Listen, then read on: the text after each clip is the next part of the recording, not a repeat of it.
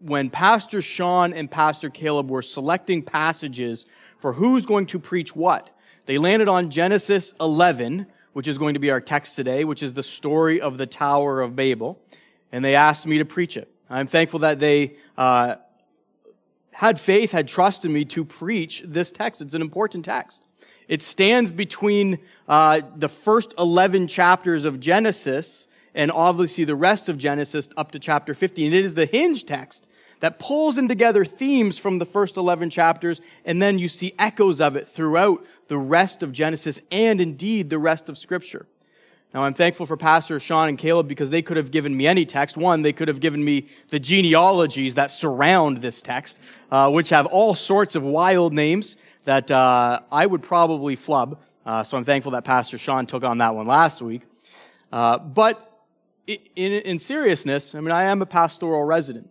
Uh, these are two seasoned pastors who've preached numerous times, and they could have just as easily said, Brian, we're going to we're going to take the series of Genesis, and then you just preach whatever passage you want. But they asked me to preach, you know, we're preaching from Genesis, so Brian, you're one of the preachers, grab it. Uh, so I'm thankful for these, uh, for these men in that, in that way as well. But the story of the Tower of Babel, it is, it is a daunting story. It is an incredible story. There is so much happening in this text that makes the story more than just a kid's story. Now, it is a kid's story. I'm glad that we teach it to our kids. I was at, uh, I was around my niece yesterday, and I was sort of practicing for uh, the sermon a little bit, and she came in at one point and heard me say, "And God confused their languages." And right away, she had a listening ear, and she said, "I know that story. That's from the Tower of Babel." So I'm glad that we teach our kids these stories because I think that's that's one of the reasons why I think this series in Genesis that Pastor Sean and Caleb are going through is so rich because these are stories that we've heard previous in our lives. Even if you're not a church person, you've probably heard many of these stories, like Cain and Abel, and Adam and Eve, and the story of Noah, the Tower of Babel. And then we come to it, we come, we come to these stories and we look in them and we look upon them, we read them from the Word of God, and, and we illuminate it, and the Holy Spirit illuminates them to us, and we hear them again, perhaps for the first time, in a different light. So I'm excited. I'm looking forward to going through the Tower of Babel with you. And indeed, there are, again, there are so many themes that we're going to see through the rest of Scripture. It's my hope today that we're able to pull some of those together and we're able to connect it to the rest of Scripture. And so that when we look at the Word of God, we say, this was indeed written by God, and we can have confidence in His Word. So, what we're going to see in this text three themes and these are going to be the three themes that, we, that, that I'll preach from. Number one is in this text, we see who we are. We see ourselves in this text. And then importantly, we see who God is. And then we also see a third thing, our response. God's response. What is the response to us, to God, and the responses? So those are going to be the three themes that we journey through in Genesis chapter 11, and it's just nine verses, one to nine. So before we get started, we need to pray and ask the Holy Spirit for his help. Let's do that. Our Father in heaven, we do thank you for gathering us here this morning. We thank you that we can be together in one room. We can sing your praises. Father, I thank you for those who are watching online right now. I pray that uh, we would, whether we're here, whether we're online, that we would turn our eyes to Jesus. And may you make the things of earth grow strangely dim.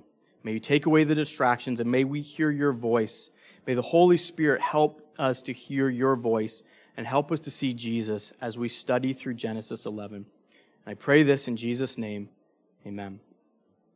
So if you grab your Bibles, look at chapter 11, and I'm going to read the nine verses for us.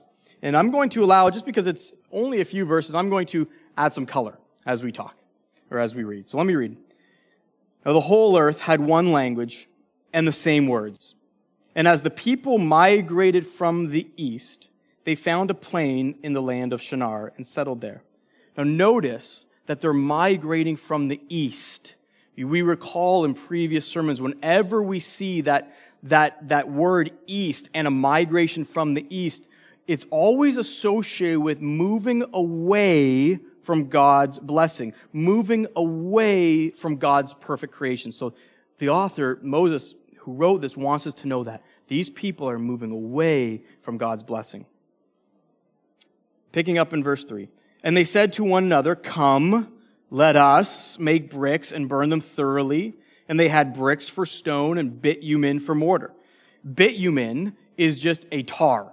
Uh, it's like a tar like substance. We'll see bitumen again in Genesis 14, verse 4. In the valley of Siddim, there are bitumen pits that were there. And when the kings of Sodom and Gomorrah were fleeing Abraham, Abram, some of them fell into these bitumen pits and perished. Again, and you're going to see bitumen again in Exodus chapter 2, verse 3, when Moses' mother takes that reed basket and she covers it with bitumen so it will float in the river. So bitumen is a tar like substance. So that's what they're going to use as a building material. Continuing on, verse 4. Then they said, Let us build ourselves a city and tower with its tops in the heaven, and let us make a name for ourselves, lest we be dispersed over the face of the whole earth. And the Lord came down to see the city and the tower which the children of man had built. That term, children of man, again, key to the text because it's tying in Adam, the sin of Adam. These are the children of men who are doing these things. Verse 6 And the Lord said, Behold, they are one people, and they all have one language. And this is only the beginning of what they will do. Note, one people, one language. There's a unity that he's talking about here. They are together in this. Also, note, there are no other names in this passage, right? Which is very odd. It's striking because in chapter 10, we have lists of names and nations and people groups. In chapter 11, we ha- later on, sorry, in chapter 11 and verse 10, we have the descendants of Shem, Terah, Terah's descendants. We have all sorts of names, but in this text, no names one people, one language. Verse 7 Come, let us go down and there and confuse their language so that they may not understand one another's speech. Note that's God speaking. Let us. Let us. Who's the us? Now, there are some different opinions on who that us might be. I tend to land on that is, uh, that is pointing us to the plurality of persons within the deity. We serve a triune God God the Father, God the Son, God the Holy Spirit. He says, Let us go down and confuse their speech. Carrying on, verse 8. So the Lord dispersed them over the face of all the earth, and they left off the building of the city. Therefore, it was named Babel, because there the Lord confused the language of the whole earth, and from there the Lord dispersed them over the face of all the earth. Brothers and sisters, this is the word of the Lord. Thanks be to God. So, the first section of the text, the, the one I said where we're going to see that this is us, it's in these first four verses of chapter 11. We're going to see how sinful men and sinful women take what God has created perfect and good and turn it into something that is sinful and self serving. I mean, look at how he created us good. We read it in verse 1. He says, He, so we read that there is one language. The people had one language. We see that he created us with one language, with the same words. Right? We see this oneness again, as we mentioned in verse chapter, in verse 6. One people, one language. This oneness points back to God's original intent for humanity and that was to exist and communicate as a unified people. And there's, in these first few verses, we see yet another example of God's goodness in creation. And that's in our ability to think and be innovative. Humans' ability, our ability, my ability, your ability to think, be creative, to uh, be innovative. Right? We see this in verse 3. They say, Come, let us make bricks and burn them thoroughly and they had bitumen, they had bricks for stone and bitumen for mortar. Right? God created humans to stand out against the rest of creation. Right? Not only do we as humans have the ability to use language, and we are the only creation of God's to be able to use language. Boys and girls, I don't know if you have a dog or a cat uh, or some other sort of animal at home, but chances are they can't speak language. Maybe they can bark, or maybe they can chirp and tell you that they're hungry, but they can't tell you with words I'm hungry, feed me. Humans are the only creature, the only created being that has language. And we also have the ability to create, to be innovative, to make.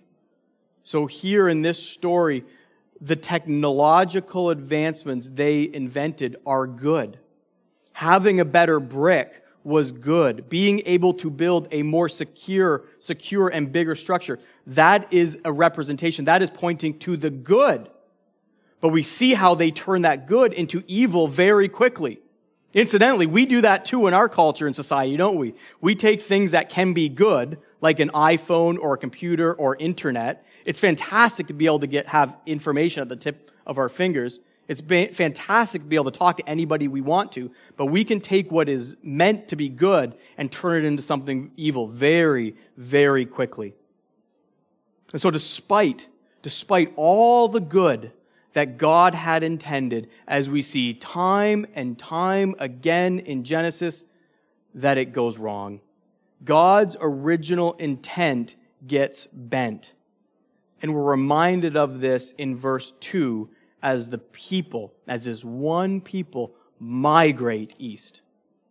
Now, we humans, we take the blessing of unity, we take the blessing of one language, of innovation, and we use it to disobey God and turn ourselves into the center of attention. In other words, we aim to make ourselves God. Now, verse 4, look at it with me. This really is humanity in a nutshell. It says this Come, let us build ourselves a city and tower with its tops in the heaven, and let us make a name for ourselves, lest we be dispersed over the face of the earth.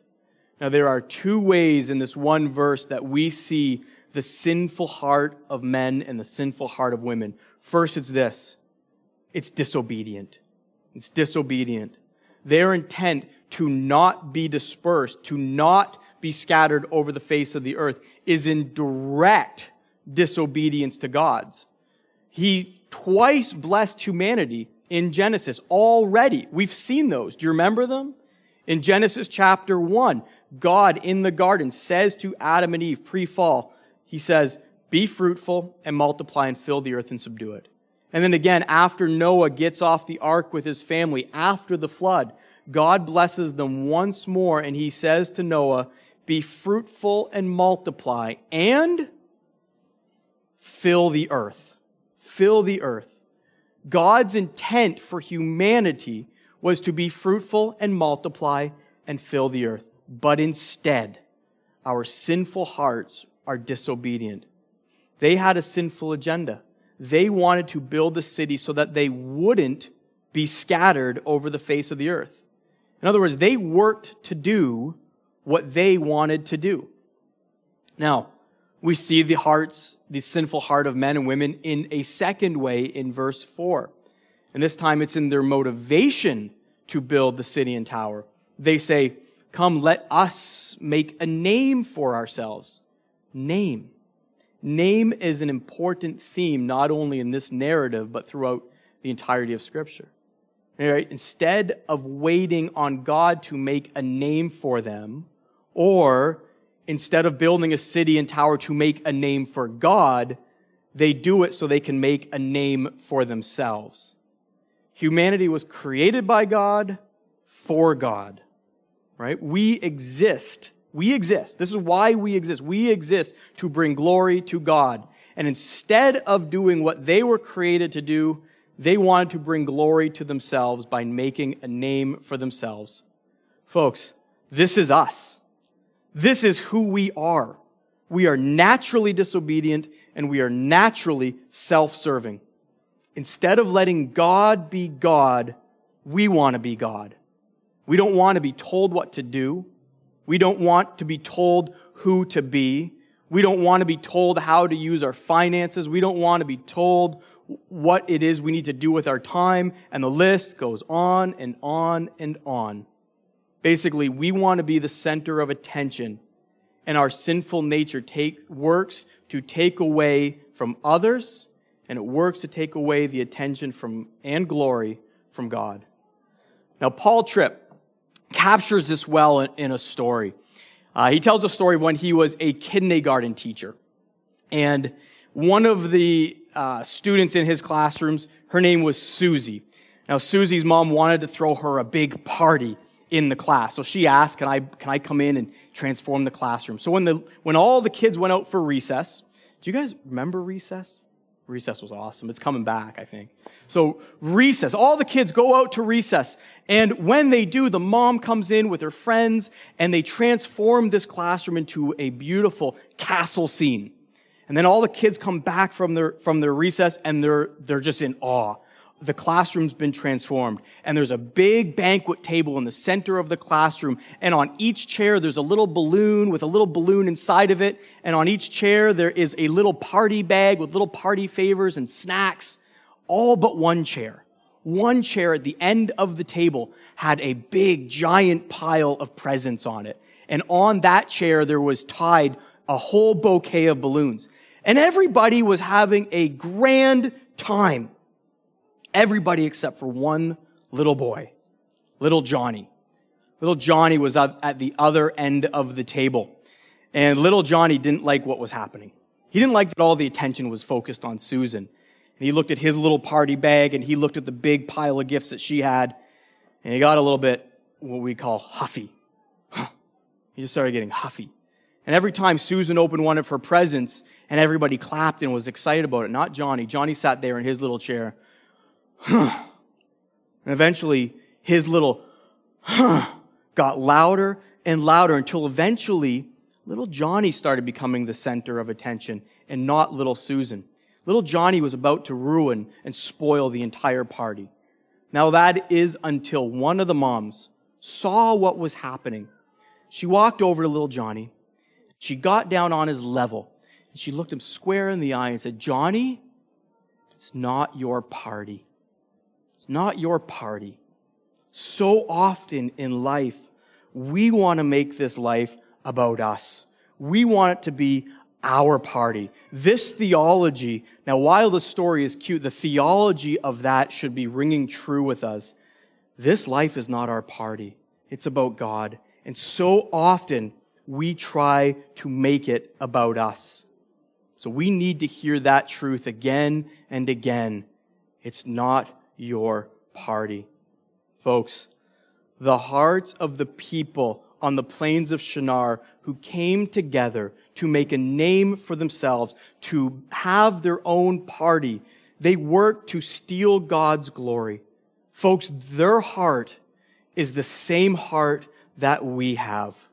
It's the same heart that you have. It's the same heart that I have. That's what we were born with. We are naturally disobedient and we want to make a name for ourselves. We want the glory to be upon us, both vertically with God and horizontally with others. Now, who am I talking to? Certainly, I'm talking to unbelievers. Certainly, I'm talking to Christians, but let me just specifically address Christians here. Why do we so often, as Christians, become glory thieves? Why do we so often want to make a name for ourselves? I think it's because we forget. We forget the name that we have been given. And we forget the, whose name it is that we carry with us. Now, if you have placed your faith in Christ, then you have been united to Him and you have been adopted into his family. In Christ, we possess a new identity. We have been given a new position and a new heart, and indeed a new name. We don't need to make a name for ourselves because we have been adopted as sons and daughters of the Most High, and we have the privilege of calling God our Father. And our Father wants to lavish blessings upon us. That's who we are in Christ. We were in Adam, and through Christ, we can call God Father. Now, that is a tremendous, tremendous blessing. And we're going to, Pastor Sean is going to preach on that blessing in just a few weeks from Genesis chapter 12, when God tells Abram, and I read what he says. He says, I will make you a great nation, and I will bless you and make your name great, so that you will be a blessing. God will make Abram's name great. And he promises to Abram that his offspring, he will make their name great. The very things that the people at the Tower of Babel were trying to do, make their name great. But God will make people's names great. And we know that Jesus came in the line of Abraham as a fulfillment to that promise. And he was given the name above all names, so that by calling on the name of the Lord, you will be saved and adopted into the family of God as a son or as a daughter. And as such, you will be an heir through God. Christian, we have been given a royal name we don't need to be glory thieves because we have been given the promise of a kingdom and we have all that we need in Christ. So we can live each day with confidence that God is working for our good. And we can be strengthened because by the gospel we are children of God. So that's the first theme. This is us. This is us. We were sons and daughters of Adam. We spoke the language of sin. We were disobedient. We were glory thieves. That's who we were. But now we're going to see in the next few verses if this is who we are, well, folks, this is God. We are going to see this is God. Starting in verse 5. One of the first things you'll notice, boys and girls, I have a question for you in a second. One of the first things you'll notice starting in verse 5 is how many times the name of the Lord appears. The Lord, all in capitals there. It's not a coincidence that in the first four, chat, first four verses of this text, we see that the people want to make a name for themselves. And now, by, by sheer frequency, we see the Lord's name appear. So, boys and girls, how many times? How many times do you see the name the Lord appear in these texts? I know there's a bunch in Centennial Hall watching. You guys do it too. I got, this is not a rhetorical question. This is count them up. Starts with ends in Ive. Someone? Adults? Give it to me. Five, thank you. I don't know who did that, but if I had a chocolate bar, I'll give it to you. Five times. That's how many times. It's frequent when you want when you when you're looking at a text in the bible and sometimes you want to know what's this text about? See how many times a word appears and that's often how, what the text is about. I also want you to notice what name of god is being used here. Notice that lord is in all capitals. Whenever we see the name lord in all capitals we know that it's the name yahweh. And yahweh is the personal covenantal name of God. Right? It's clear in this passage. We're not dealing with a God who is far removed and uninterested in creation. Rather, we're dealing with a God who is involved in creation, and particularly with the people in it. Now, the theological term for this is the word immanent. Immanent. Immanent means that God is involved and he is remaining in creation. And this is the idea that is really the main thrust of this passage. It's the very center, it's the very heart of this passage. It's the theological center. Do you see it there? It's in verse 5. It says this this is the theological center. And the Lord came down. If you want a verse to study later on in your week, in your, in your, devo- in your daily devotions, just meditate on that verse for a moment and think about how theologically rich that verse is. And the Lord came down. In other words, and Yahweh, Yahweh, the personal God you can personally count on, he came down. Now, there is also some uh, embedded comedy. There's some embedded comedy in this phrase as well. And it was meant to have comedy in, in the original language. Think about it. Isn't it funny?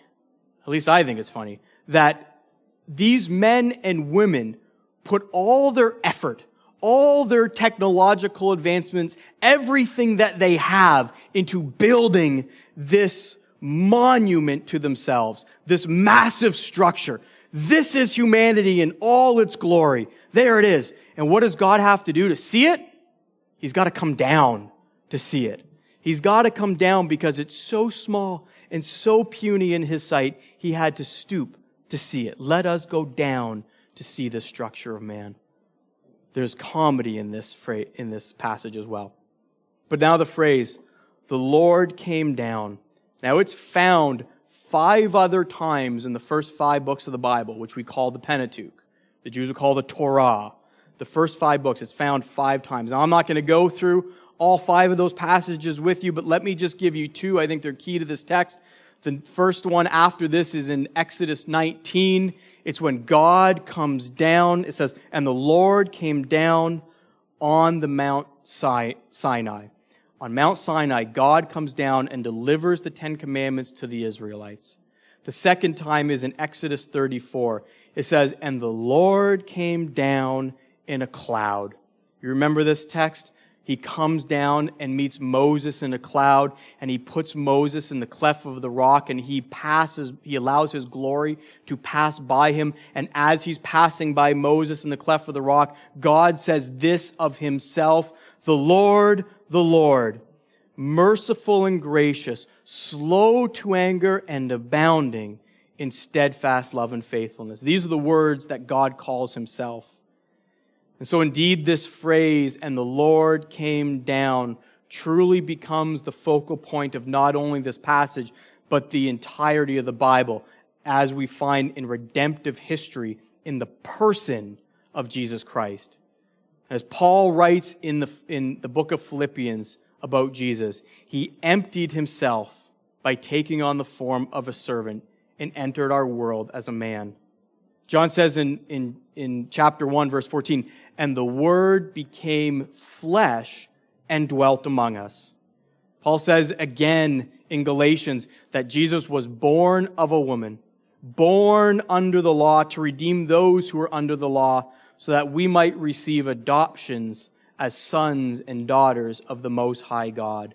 And Jesus came down and he dwelt among us. When God came down in the person of Jesus Christ, it wasn't to see the city and tower that the children of men had built and to deliver his righteous judgment. When Jesus, the Son of God, came down, as we read in the New Testament, it was to come and offer himself as a living sacrifice for the sins of humanity as he bore the righteous judgment that we deserved. Think about that. The same God that came down to see the Tower of Babel is the same God who loves me and who loves you personally enough to send his son to die in our place, to bear the punishment of sin on a cross, so that by calling on the name of Jesus, we can be saved. Now that is a merciful and gracious God. Folks, if this was us, then this is God merciful and gracious and kind and loving. So we've seen in this story then that this is us, sinful, disobedient, self-centered, self-serving, full of self-love, and we've seen that this is God, all-powerful, sovereign, above all things, yet immanent, personal, involved in creation. So if this is us and this is God, then what is to be the response?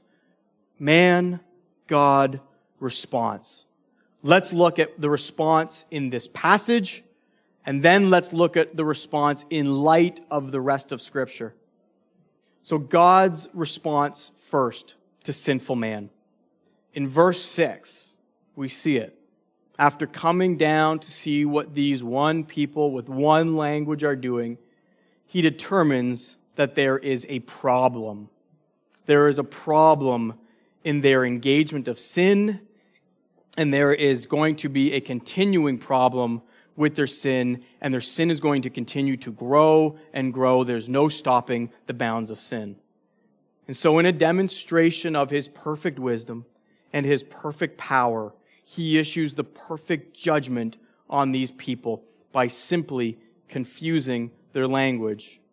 And in one act, in one act, by, by confusing their language, they were divided into nations and clans and tongues, the many people groups that Pastor Sean preached about last week in chapter 10.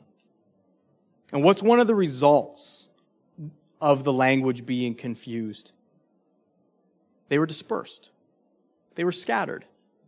The very thing that they were hoping so desperately to avoid, God accomplishes His will in one decisive act. There is punishment for disobedience. Folks, when we pray the Lord's Prayer and we say, Thy will be done on earth as it is in heaven, that is a powerful prayer. We are asking God to come down and apply His will to earth. Thy will be done. There are consequences, major consequences for our world if Thy will would be done. That's what's happening here. God's will is being done. He punishes them. He confuses their language and they're dispersed, never again to unite. Until this, even today, we are living in the ramifications of that sin now. The sinful hearts of men that separated them are, is the same sinful hearts of men and women now that keep us separated. Punishment for their disobedience. Now, I think we have to talk about punishment and judgment. Now, as unpopular as those topics are, because it's right here in our text. It's right there. We have to talk about punishment and judgment. Now, because they disobeyed, it was their disobedience that led God to rightly judge them. Now, I think it's worth noting the timing of God's judgment. Right? God didn't punish, punish them the moment they concocted that scheme to let's make a name for ourselves. He could have. He didn't punish them when they baked, they, they pulled that first brick out of the oven and it was baked thoroughly. He could have. He didn't punish them when they first laid the little bit of foundation. When did he punish him? Them. You see it in verse 8. After confusing their language, it says that they left off building the city. They had already built the city. They were already in mid construction. These people were operating under the condemnation of God but only for a time. They were operating and they were completely oblivious to what God had commanded for them. Now, I can't help but wonder how many people, how many nations, how many religions in our world today live their lives in complete disobedience to God, and because they've suppressed the truth in their hearts, that's been written on their hearts that is, that is plain to them, they l- continue to live with complete impunity and assume that everything's okay because the sun is still shining and the city and the name that they're building for themselves keeps getting bigger and bigger. So often the world confuses God's common grace and his kindness with approval for their sin. The people at ta- the, the people at the Tower of Babel, they learned the hard way and they suffered the consequences for their sinful action. Now, one day, whether we die and we stand before God, but one day Jesus is going to return. And he is going to come and judge the living and the dead. And he will come to judge humanity. And it will only be those who place their faith in Jesus who will be spared the wrath and punishment for all of eternity. Now, That's why we're so thankful for the gospel. We are so thankful for the gospel because in the gospel we find hope. Hope that at hope that the story of Babel, hope that our story doesn't end the way it does here in Genesis 11 and that we are fulfilled that we lost my spot. Let me go. Let me. The gospel brings hope. It brings a conclusion to the story. The story could end with wrath and separation and confusion, but rather in the gospel, the story can end in confidence, in clarity, and in eternal life. Now, there are two things, Two final things we need to see from the Bible that completes the story of Genesis 11, and they are, for, and they are fulfilled by a triune God through Jesus and through the Holy Spirit. The first is this. In verse 8 and in verse 9, we read that God the Father confused their language so that they were dispersed and they were scattered over the face of the earth. It was sin that scattered the children of men. But we read in the Gospel of John, you can look it up later, John 11, 51 to 52. I'm going to read it and listen to how the story of Babel appears in this verse. It says this Jesus would die for the nation, and not only for the nation only, speaking of the Jews, the nation of Israel, but also to those gather, but also to gather into one the children of God who were scattered abroad. Where sin separates, the gospel gathers. God the Son is going to gather into one the children of God who were scattered abroad. The gospel is for all people. Where sin separates, the gospel gathers. Secondly, in verse 9 of our text, God confused the language because of sin. Sin brings confusion, but by grace, as Pastor Sean read earlier in chapter 2 of Acts, where, where sin brings confusion, at Pentecost, the Holy Spirit brings clarity. At Pentecost, the Holy Spirit is poured out onto the people from many nations and they heard the gospel in their own language and were once language divided, God united the nations in one house with Christ as its head by the working of the Holy Spirit. We see at Pentecost that the gospel is for all people who believe in Jesus Christ.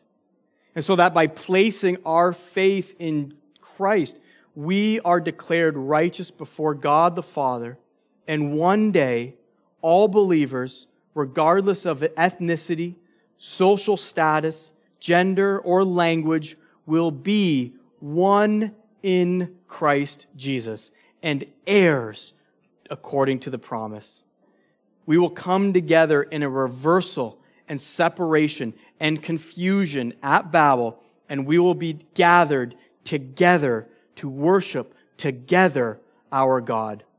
I want to read the passage that Sean read earlier from Revelation 7, verse 9 and verse to verse 11. As you listen, you'll hear the Tower of Babel echo through this passage. I have one question. This is I'm going to leave the question with you.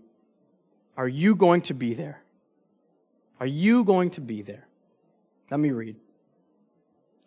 After this, I looked, and behold, a great multitude that no one could number from every nation, from all tribes and peoples and language, standing before the throne and before the Lamb, clothed in white robes, with palm branches in their hands, and crying out in a loud voice Salvation belongs to our God who sits on the throne and to the Lamb. And all the angels were standing around the throne and around the elders and the four living creatures, and they fell on their faces before the throne and worship God, saying, Amen. Blessing and glory and wisdom and thanksgiving and honor and power and might be to our God forever and ever. Amen. This is us, sinful hearts. Folks, this is God, and He offers us eternal life through His Son, Jesus. What a God we serve. Amen.